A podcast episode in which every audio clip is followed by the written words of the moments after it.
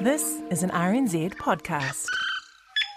The All Blacks Test series against Ireland came down to the dramatic decider in Wellington this weekend after the guys in green thumped the men in black last weekend in a game the media dubbed the disaster in Dunedin.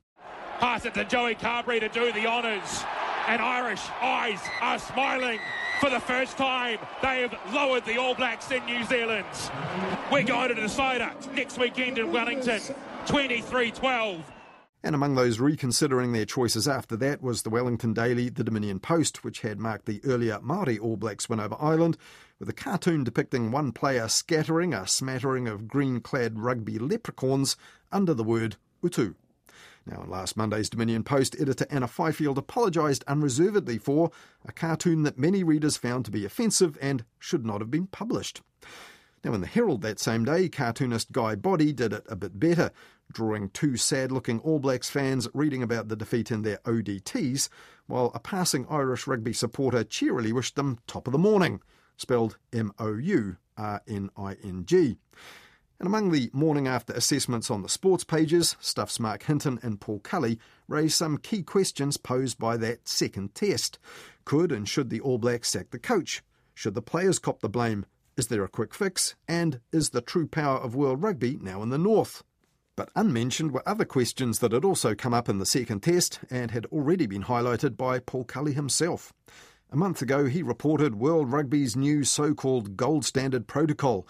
Any player who appears concussed should be replaced immediately and assessed. He said this new policy would reshape the rugby landscape, and it had come after pressure from player welfare groups, as well as harrowing accounts from former players. For example, Carl Hayman, the ex All Blacks prop, who's been diagnosed with early onset dementia in his mid 40s. But days after the new rules took effect, on July the 1st, Ireland prop Jeremy Loughman was back on 10 minutes after a hit to the head against the Māori All Blacks. Now, local media reported New Zealand Rugby later blamed a gap in communications for that and left it there.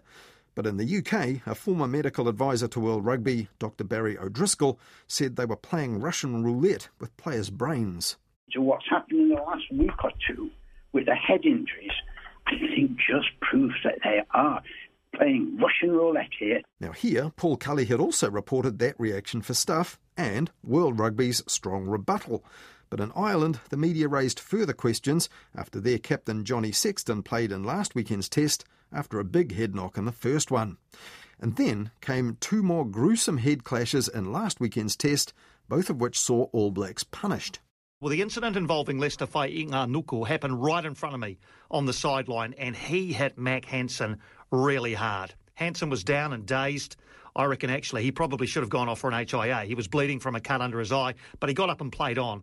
There was Jason Pine on News Talk ZB's Sunday Sports Show last weekend, and there was no probably about it. The stricken Irishman really should have been off for a check at the very least. And of the later head clash that saw Angus Ta'avao sent off with blood running down his own head, Jason Pine said this.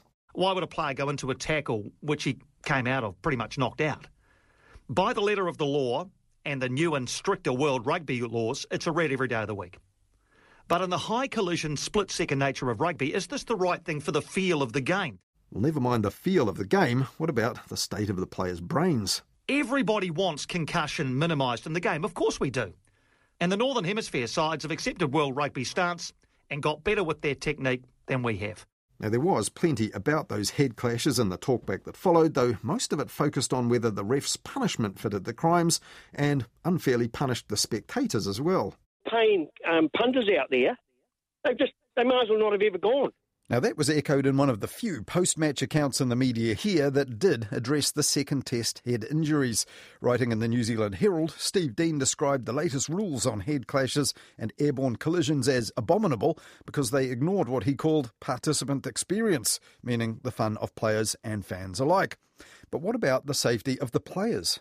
Well, Steve Dean said it would be negligent not to make the game safer, knowing what we now know about head injuries, but he compared rugby under the new rules to the Netflix series Squid Game, and that the apparently arbitrary elimination of participants who are in the wrong place at the wrong time ends up central to the plot, and in the case of a test rugby match, ruining it. On News Talk ZB last weekend, Jason Pine was at pains to tell callers griping about the punishments the All Blacks got that players' welfare must come first. But his concerns were echoed by just one guy, a former referee. So I've refereed in mostly New Zealand, but Australia, England, Ireland. I've even refereed in Samoa. And that smashing mentality no longer cuts it. And I can tell you now, the Northern Hemisphere refs are waiting for us to come up there with those. As one of your callers said, they now tackle on the chest and upwards. And that's what's going to happen. And we are going to be red carded out of the game.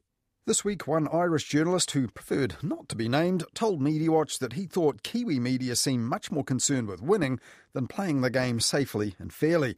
So maybe our rugby writers and pundits should put their heads together, but just gently, to ponder that.